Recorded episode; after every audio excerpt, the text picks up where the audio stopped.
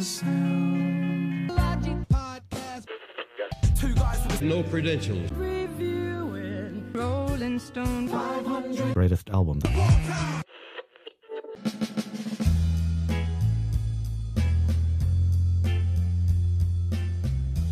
Welcome back, friends. We have made it to episode number 52. This is a new one for us this time as we move through the 2020 list. Today we're discussing album number 52, which is Station to Station by David Bowie.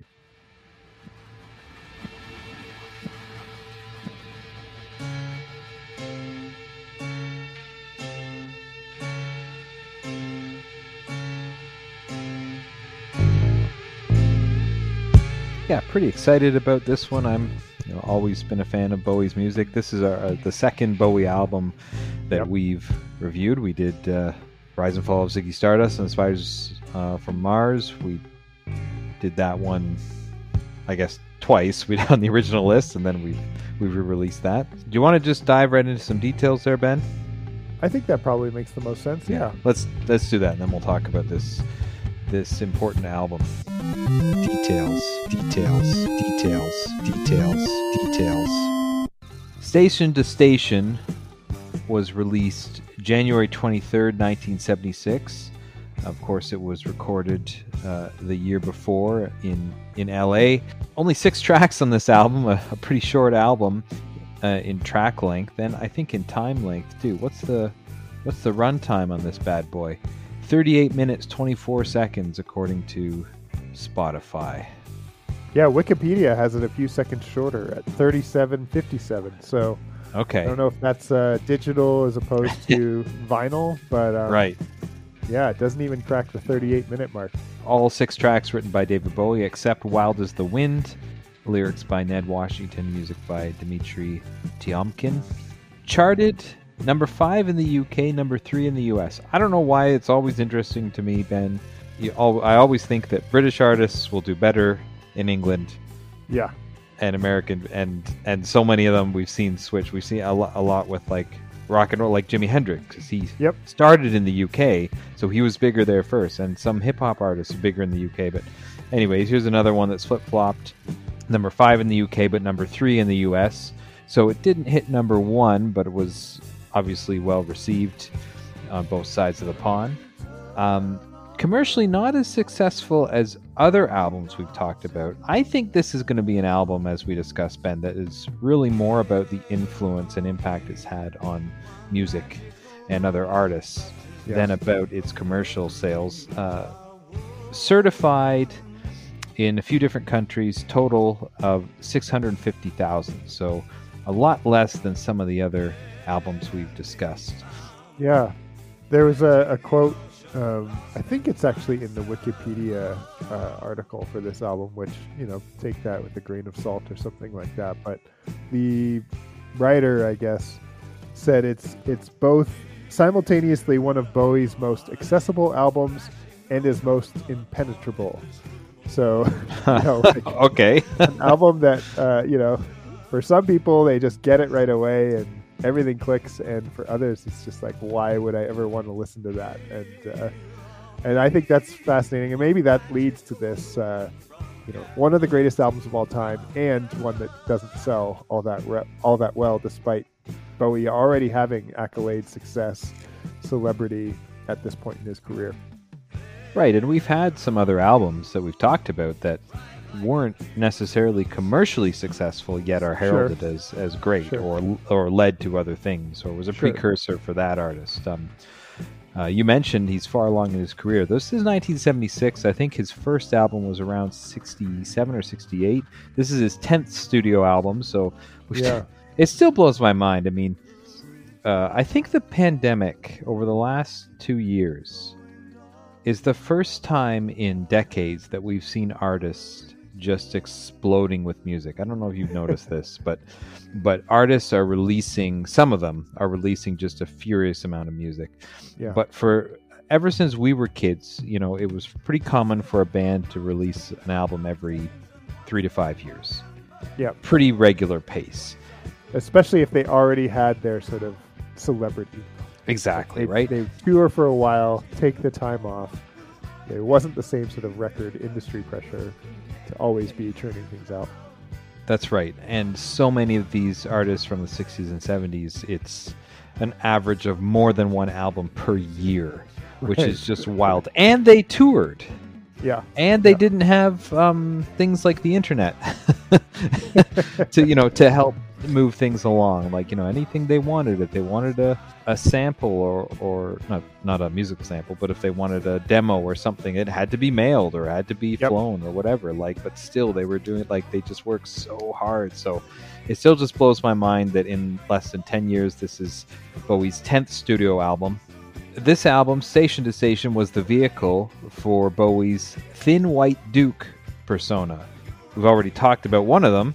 Ziggy Stardust was a persona, and then he moved into the, I think, one of the most recognizable from the cover of the Aladdin Sane album with that lightning bolt on the face. Yeah. And then I think, I don't know if you've seen the cover of Diamond Dogs where he's painted almost, he's got that red kind of mullet wig and painted almost yellowy color. I think that's, I was reading like Halloween Jack or something. But this is the Thin White Duke. This kind of comes from the character that he portrayed. He had just done a movie. He was starred in a movie called The Man Who Fell to Earth, where he plays an alien, an extraterrestrial who crash lands on Earth. Apparently he based the persona on that character that he was playing. He was actually criticized for the persona because there were times where he's denied it, but they said that he was a fascist sympathizer, and someone took a picture of him waving and said that he was giving a Nazi salute, and he said, "No, I was just waving," but they caught me right in the middle of it, and then tried to paint this picture. So he didn't do as well with this persona. This was recorded in L.A. He did it in L.A. He was living in L.A. He was, one writer said, an astronomic dependency on cocaine. He had a huge cocaine addiction or lifestyle. It was after this album and the tour that he recognized his health was very poor, so he decided to move to Europe after touring to get away from the drug culture of LA and try and get healthy. Yeah. The significance of that is that he moves to Berlin and lives there for a couple years, and then he releases his famous Berlin Trilogy, which is 3 albums between 77 and 79, Low, Heroes, and Lodger, which are like this trilogy of great albums as well. So it's a wonder he survived this era. I think the I forget if this is in the Wikipedia article or not, but that his diet during that time was milk, red peppers, and cocaine and amphetamines. So I can't imagine those 4 things being the primary things that you put in your body, but the saxophone player apparently was pretty avid user as well. Maybe it was the guitarist. Anyway, it was significant for the band. And his quote was sort of, when you're in the studio and you can feel that wave of creativity, you don't want to stop, and so you do another line of coke and you do more amphetamines just to keep going enough to get it out there, get it on the tape. And it just sounds like such a fleeting existence that it's amazing. I mean, I know we feel like he died young, right? Like he didn't get to live out a full life, but he could have also been one of those artists who die young, in the midst of the peak of their career, just because of the way that he was fueling himself. You hear so many. I just recently read, and I loved it, Elton John's autobiography. That he released a few years ago, and he says a few times, like, I really should be dead. Like, and so many artists have said, like, it's a miracle I'm alive. The things I did with reckless abandon, really irresponsibly, selfishly. It's a miracle I'm alive. And some of them have used that to their advantage and have done a lot of good with it. I don't know if Bowie ever said it, but I imagine he would be one of those people who said, there's probably a lot of times I should have died. But there were lots of artists, for one reason or other, who did pass away, who continued to do.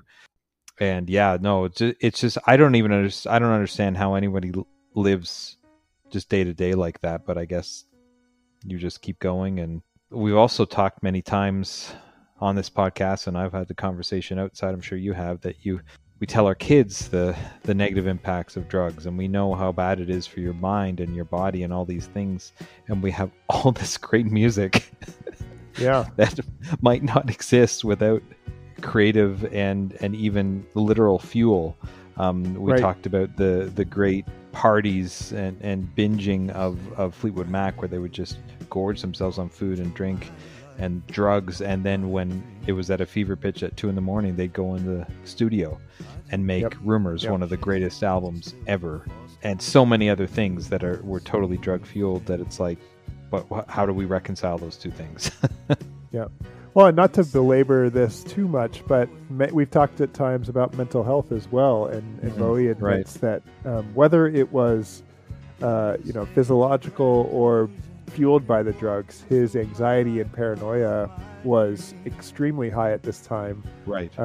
And I think he has said that the fascism of this character, he said, "Oh, that was just an act," and at other times he admitted, I was so paranoid and so amped up on different things that I was digging into things like, Hitler's Mein Kampf and strange religious ideas to try and make sense of why I was feeling this way.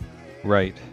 Again, not to glorify those things in terms of artistic creativity, but I think he turned to his music in the midst of this kind of haze and poured himself into that, and so you get this intensity. And I think, the more that I listen to it over the past few weeks, I can feel a drug-induced haze there at times. It doesn't always feel like Rumors, where you're like, oh, this is people just all having fun. You can feel the pain of Station to Station, I think. So we'll move on to the album artwork, the cover art.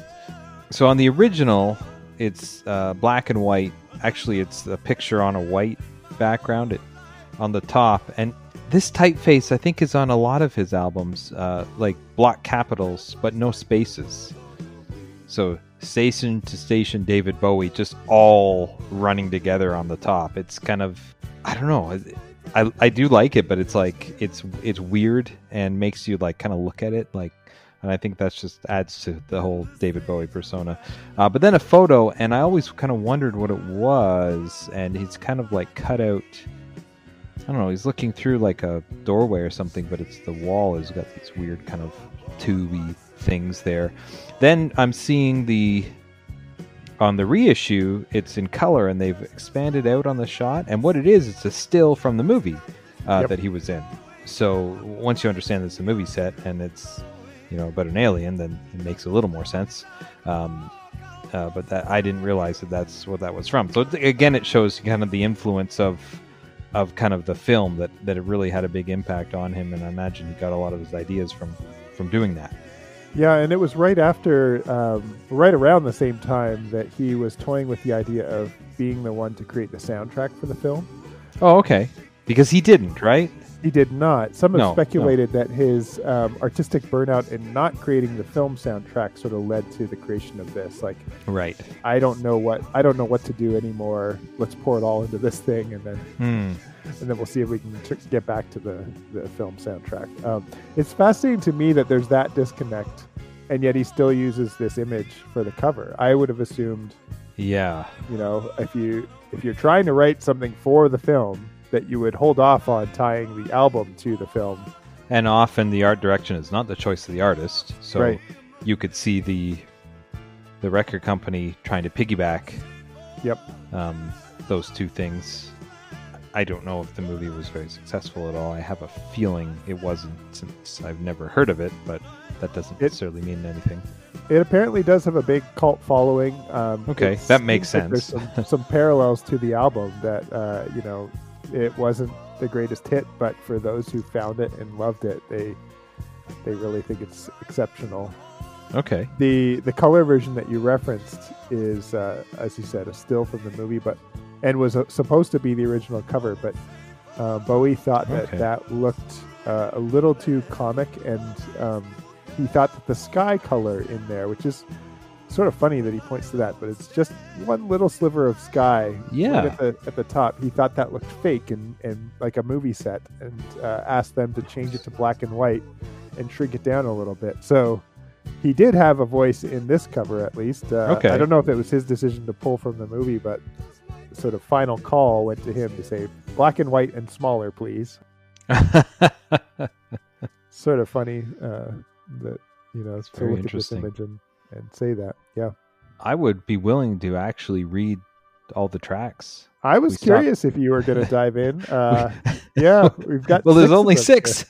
we used to do we used to do that. We used to read every track, and then that got a little just laborious at times, and we skipped it on some of the big compilation albums. Yeah, six how tracks. Long it's been. It's been a long time. Side one, Station to Station, Golden Years, and Word on a Wing. And side two is TVC15, Stay, and Wild as the Wind. Yeah. Side one ends with Word on a Wing, and side two ends with Wild is the Wind. So that's, I think, very intentional on the titles there and the placement there. When you need mealtime inspiration, it's worth shopping Kroger, where you'll find over 30,000 mouthwatering choices that excite your inner foodie. And no matter what tasty choice you make, you'll enjoy our everyday low prices, plus extra ways to save, like digital coupons worth over $600 each week. You can also save up to $1 off per gallon at the pump with fuel points. More savings and more inspiring flavors make shopping Kroger worth it every time. Kroger, fresh for everyone. Fuel restrictions apply.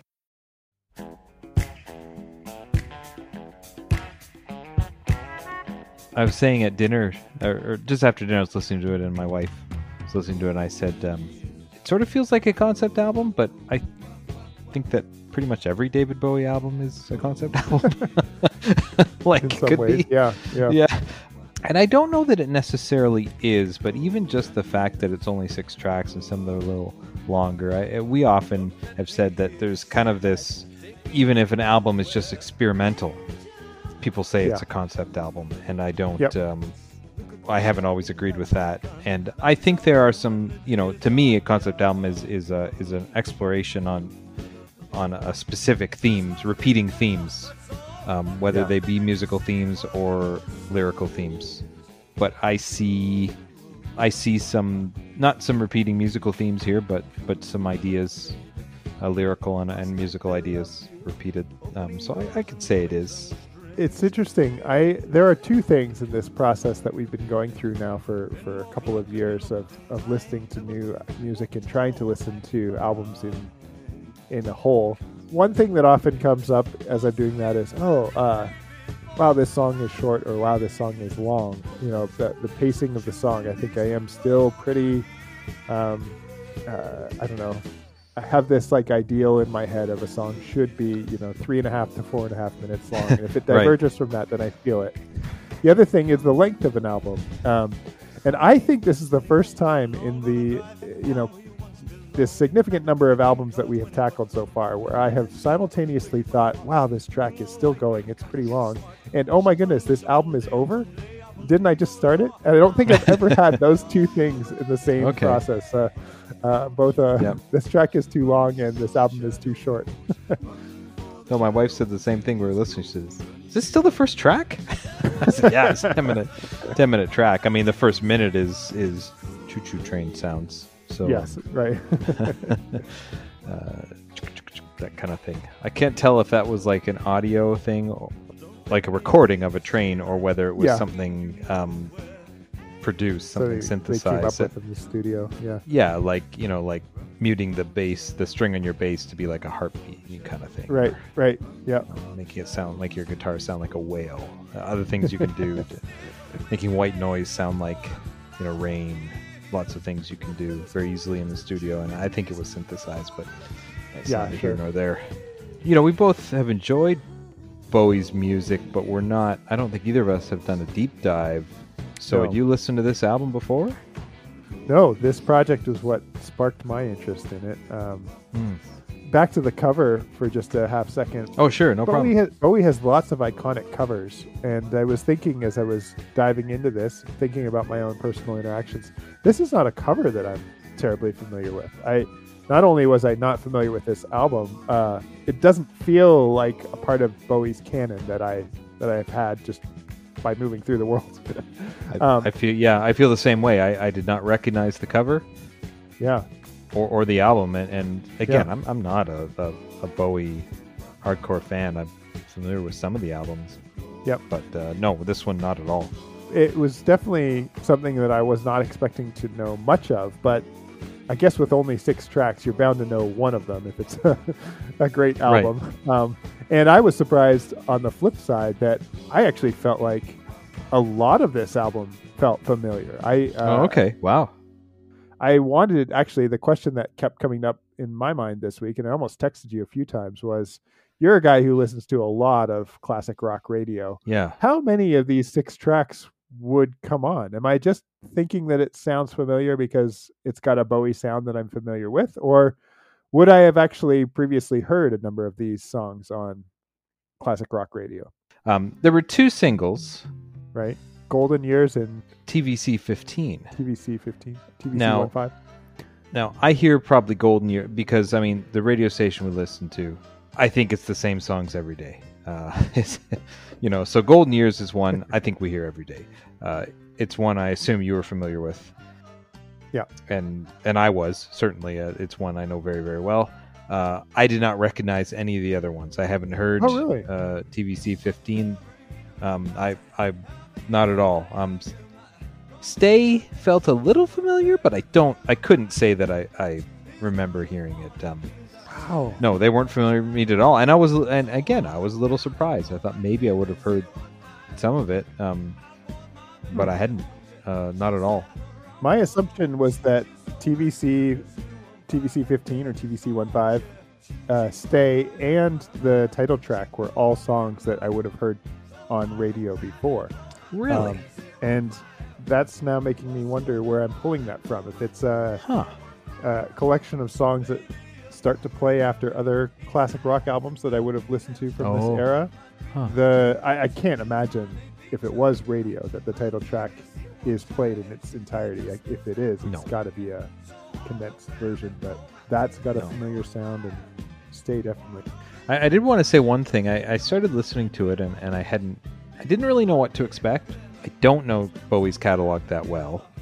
I do know that he's, pretty eccentric and diverse in his music. I mean, I think I've talked about this before when we did our last review. My dad had a comp like a greatest hits when we started getting into CDs in the early 90s.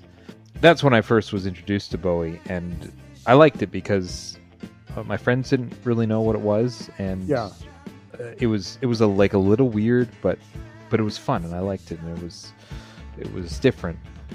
And I recognize that some of it was a little kooky, but it was special. It was something that we all enjoyed. But then when I started getting into developing my own tastes, later on, an album that actually I traded a friend for it. I had David Bowie's, I think it was 98. He did an album called Earthling, which was very much like dance, like electronica based. So. And that was I liked that too. It was very different, and I was kind of hopped on a bit of that kind of electronica fad in the late 90s, just kind of experimenting. But it was David Bowie's doing this? Well, that's kind of cool. Something from my childhood that I enjoyed and something that's kind of new going together, which is not really what you'd expect a guy in his 50s, kind of an aging rocker, to get into that, or 40s maybe at the time. Right. But so going into this, because of the bit that I knew, I didn't know what to expect. I tell you what I didn't expect. I didn't expect it to be a full-on 70s rock album. Almost prog rock, just straight up and down. I'm not saying it's simple, but it is, to me, it's a rock album, with well-produced, it's not just straight, verse, chorus, 4/4 time. There's some musical complexity here. So that kind of surprised me. And I'm not sure why, because it's not I think that, David Bowie's music's going to be basic or simple, but it was just oh, this is I don't think of 70s rock and roll. when I think of David Bowie.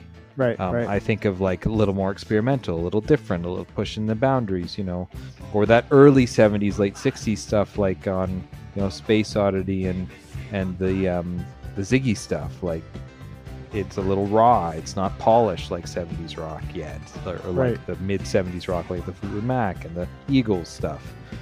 So this to me was more like that. Still very much David Bowie, but more of a 70s album. I don't know if that's something that you felt the same or how you felt about that, but that kind of surprised me. Pressing play the first time, I thought this is boring and a bit too long, and then the album is a bit too short. But the more I've listened to it, the more it has grown on me. And I hadn't really thought much about genre, because I guess I think Bowie was a kind of an evolutionary chameleon. Like he is eccentric and coming up with a lot of different sounds, but he is also borrowing from whatever was currently going on. So it doesn't surprise me that this is sort of a rock anthem kind of, has some rock anthem qualities to it. Right. Golden Years is the one that I knew the best, but probably the one that also feels like it doesn't belong with the rest of the songs on this album. Yeah, I would agree with you. When I saw that was on there, I thought, oh, okay, so I'm going to get more of that like kind of laid back, kind of almost funk-inspired rock music. And it's not. Sort of, especially with the opening, like long-running title track, you know, you feel like, oh my goodness, where is this train going? Where is this next station? When's it going to end? And what are we going to get along the way? There's also some interesting sort of lyrical decisions, like even TVC15, I think it's 15 and not 15 because that's how he says it in the song. Okay, yeah. But that line, TVC15, I think I could have heard that on the radio and assumed he was saying something else because it said so quickly and frequently. I don't know. I think I've always thought Bowie is probably an artist who people misunderstand what he's saying just because of the way he sings. His unique voice, what it would have been misunderstood as, but yeah, it's a. I don't know. I've really, this album has grown on me the more that I've stuck with it, and the next song will come on and be like, oh yeah, this is on this album. Oh yeah, instead of sort of like, oh, glad that one's over. There's like almost an optimistic like excitement for what comes next, and yeah, so it's been an interesting journey to go. Go from like first play being like Golden Years and not much more, and now like I feel like I've known these songs for a long time. That's cool to hear your journey through it. I would agree with you that the songs have a lot of depth. Yeah, there's a lot to dig into there. Some of them don't require too much of you initially, and other ones, like I think the first track, there's almost like three parts really to the first track. Yeah. Like as kind of a bit of a music nerd, I can dig into to different parts of that and I enjoy it. You know, you got that throughout. I think a lot to dig into. Yeah. Oh, I see now that upon release, Station to Station, the title track was also released as a single in France. That was only 3 minutes 40 seconds long. So maybe there is a radio version out there that that you've heard. I would have heard of in the past, but I wonder which of those different themes among that one song they chose to cut and which ones they chose to keep. Did you say it was a single in France? Yeah, a promotional single that kind of came out leading into the album to get people excited. Were you traveling through Paris or something one time, and it was just on, and it's been embedded in your... I've never been to France, but let's say that that's the case. Okay. It's hard.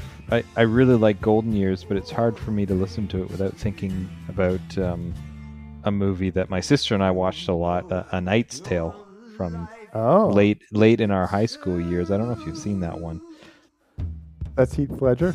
Heath Ledger, yeah. But there's a scene where he's impersonating a knight, a noble, and he's invited to a ball. So he has to fudge it, and he's also fudging where he's from. So they ask him to do a dance, and he starts doing a dance, and his love interest comes to his aid to help him create this dance, and then the music slowly melds into Golden Years, and they all start dancing kind of 60s rock style freestyle in his castle.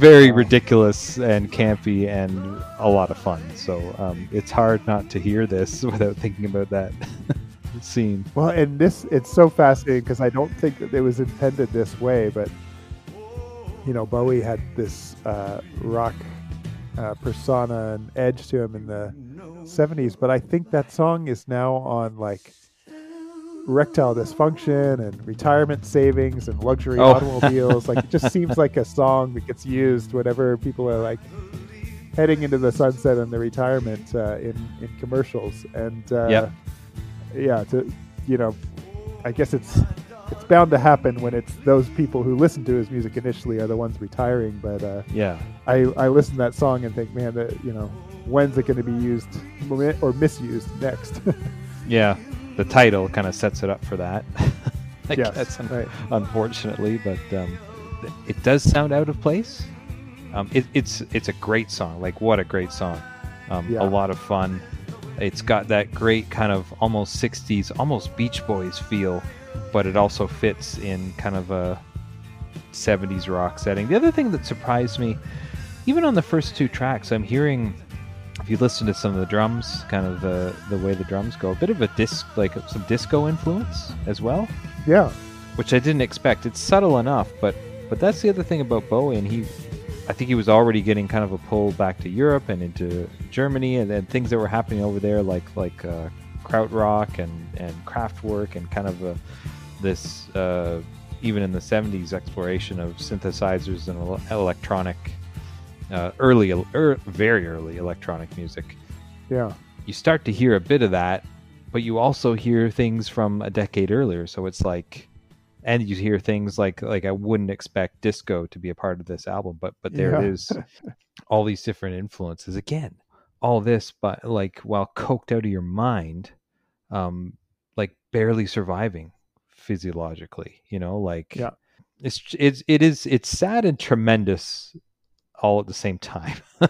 Yeah. Well, and layered with that is this piece of the persona in this era that we only know in hindsight, that Bowie has no memory of this time.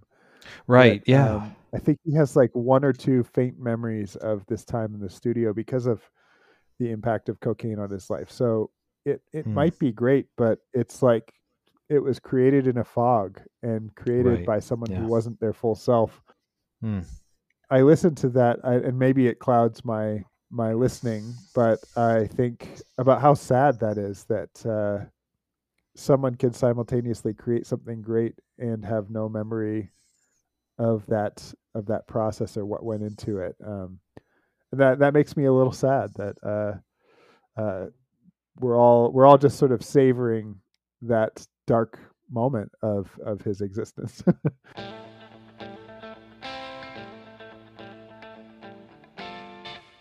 That makes me uncomfortable.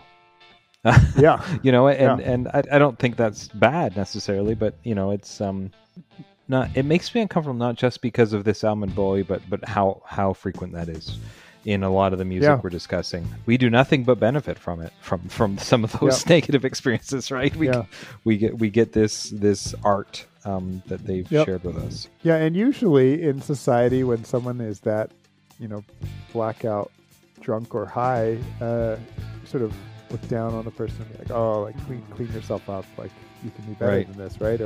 Or do you need help? And instead, this is a moment where we kind of like savor that. Yeah, it feels like an exploitation that I I don't. It makes me uneasy. And I even think in one of the interviews that I watched where he was talking about this era and admitted that he couldn't feel anything, the interviewer said something along the lines of, "Oh man, I wish that would happen to me when I can't remember a moment because I've been so high." And I thought, like, really, like we're sort of like jealous of his blackout brilliance, and that's what we want to hold up about this thing. And yeah, sure, that. Wouldn't it be great if our, if genius came out of us even in our darkness? But I don't know. It feels painful too. So yeah. Yeah. Before we go on, I guess we should pick tracks for our Spotify playlist. Yeah. We have a playlist. It's called SoundLogic Favorites. We pick 2 tracks from each album. But there's only 6. How about you go first? Which one would you pick from this? I mean, it's unique. It's a unique album. It is. Good question. Let me just think about this for a minute here. I'm going to pull it up again on Spotify. The tracks are so different from each other. There are things that tie them together, but they are also very unique tracks. So I find it difficult. I'm kind of leaning between 2. I'm so tempted to just pick Golden Years because it's amazing, but I also kind of want to pick something else. Do you mind if I go first? Yeah, go ahead. I think I'm going to pick Stay. Second track on side 2. It's catchy. It's a little more upbeat. It's got a lot of that kind of percussion. It's got some of those very typical David Bowie lofty wavering vocals kind of floating over top, and it's a really cool track, and I think that's my pick. As much as I love Golden Years and it's a great song, I think Stay is my favorite. Or that's the one I want to represent this. My assumption was that you were going to go with Golden Years, so now I'm not quite sure what to do here.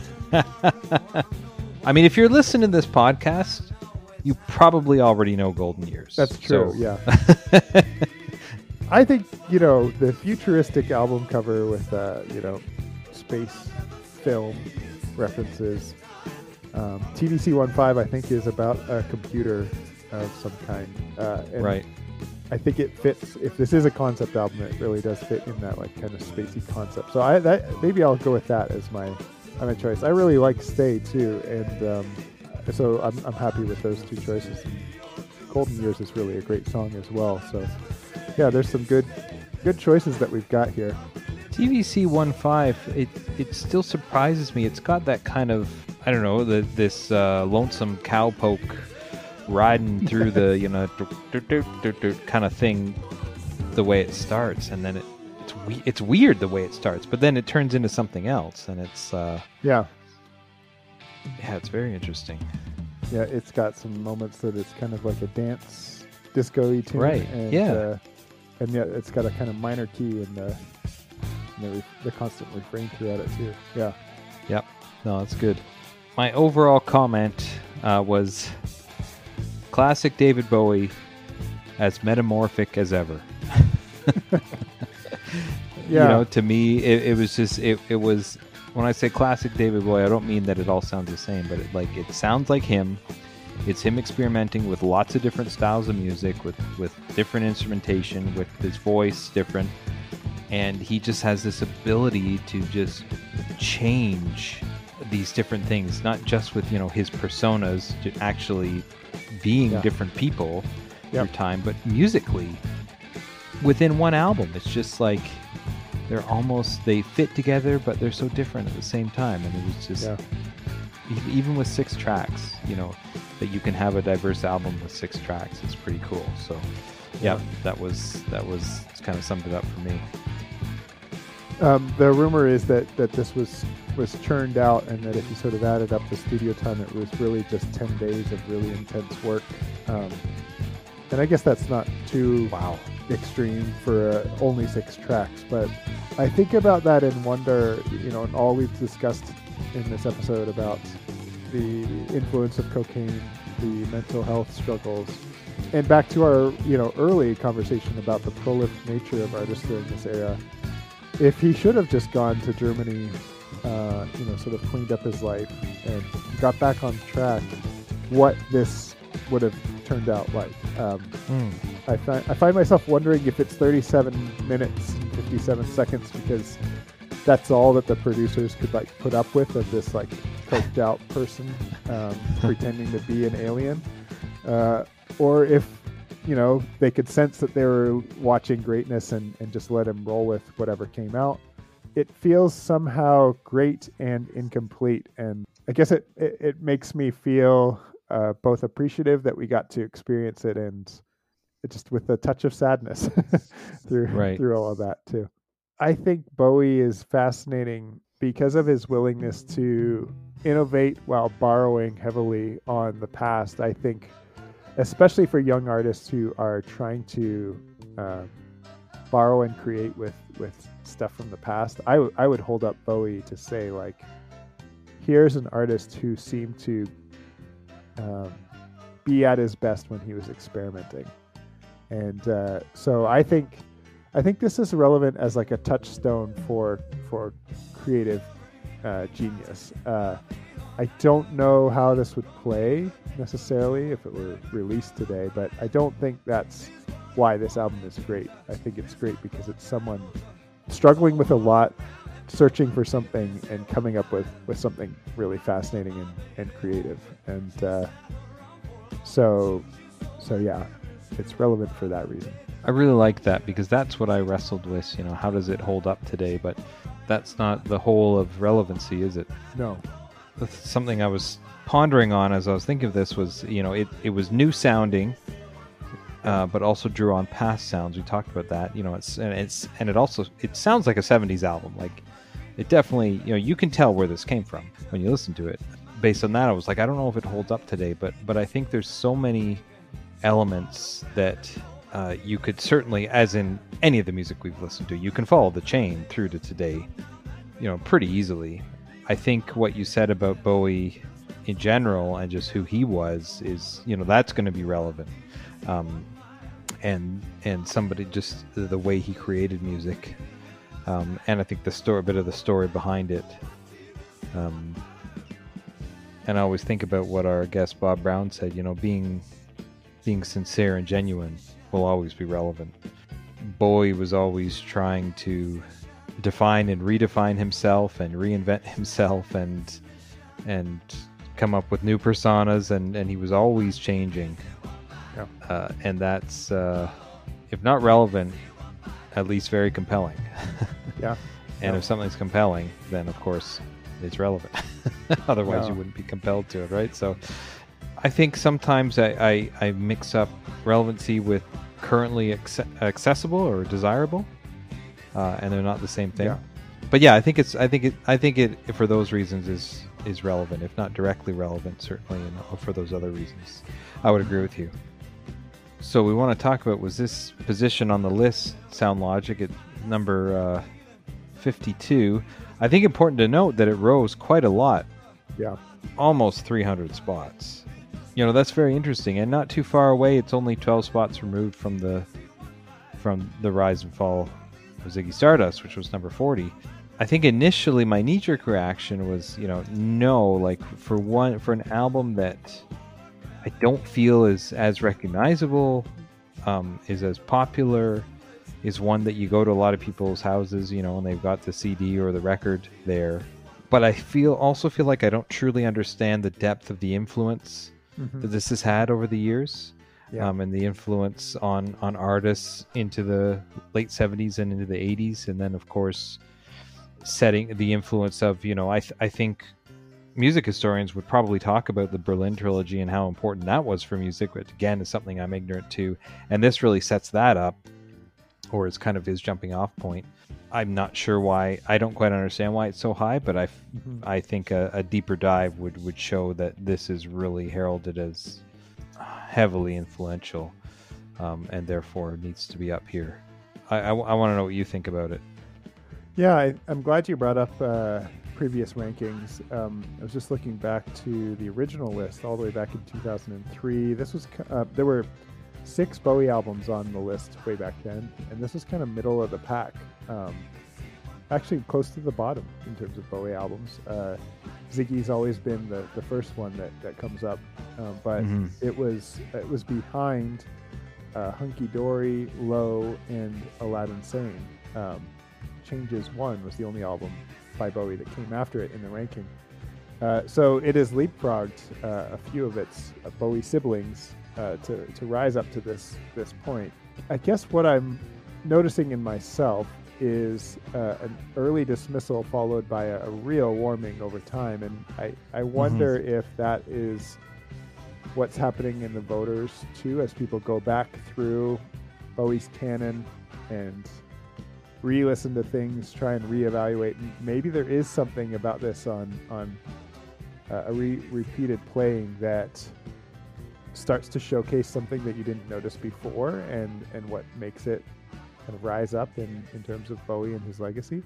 I don't know how much the Thin White Duke persona and the chaos of the mid-'70s cocaine use in LA, how much that plays into the myth and the legend and the legacy of this album. I guess I kind of want to hold out my Was It Sound Logic ranking to until we've listened to the other Bowie albums and can come circle back and say like, oh, okay, now I can see why it's here. I'm also a little bit perplexed as to why it's here. I liked Ziggy a whole lot more, and for me at least, that felt like it had more substance for me to really wrestle with, partially because it's longer and more tracks and things. But I left that review thinking, oh, I really got to go back and dig deeper. And this one, I feel like I'm getting to know it, but it doesn't make me think I really got to return and find out what else is there. Despite the fact that I'm growing to really like it, so I'm a bit perplexed, and I would say maybe final answer. This is a fine position. I wouldn't be surprised if it drops in another future ranking.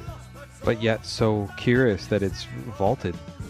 Yeah, so high, so interesting. But if this truly was based on a vote, then a lot of people. Yeah. I like your if hold there. It as very significant. So, anyways, I'm looking forward. We will be reviewing Low, and we'll talk about that in a minute. But I'm interested in listening to that Berlin Trilogy of albums, which I haven't done, but I'd love to do those in succession and check that out. So, before we wrap up here, we will. Bowie's a pretty prolific artist. You mentioned he does have other albums, so we will talk about Bowie again. We already did Ziggy at 40. We're here at 52. Next album, Hunky Dory at number 88, and then Low at 206, and then Scary Monsters at 443. That's a new addition that wasn't on any of the other lists. And there's two albums that got dropped. Aladdin Sane was on the first two lists and the coffee table, and Changes One was on the first list and the coffee table, but not on the 2012 list. So that's a compilation album. Again, we've already talked that this new list trends away from those, and a lot of those got dropped, but that one got dropped even after the first list. So three more opportunities to talk about Bowie on this list, which I think again says how not only has did he produce just a large amount of music and a ton of albums, but how important he is to rock and roll and to music in general. Absolutely, yeah.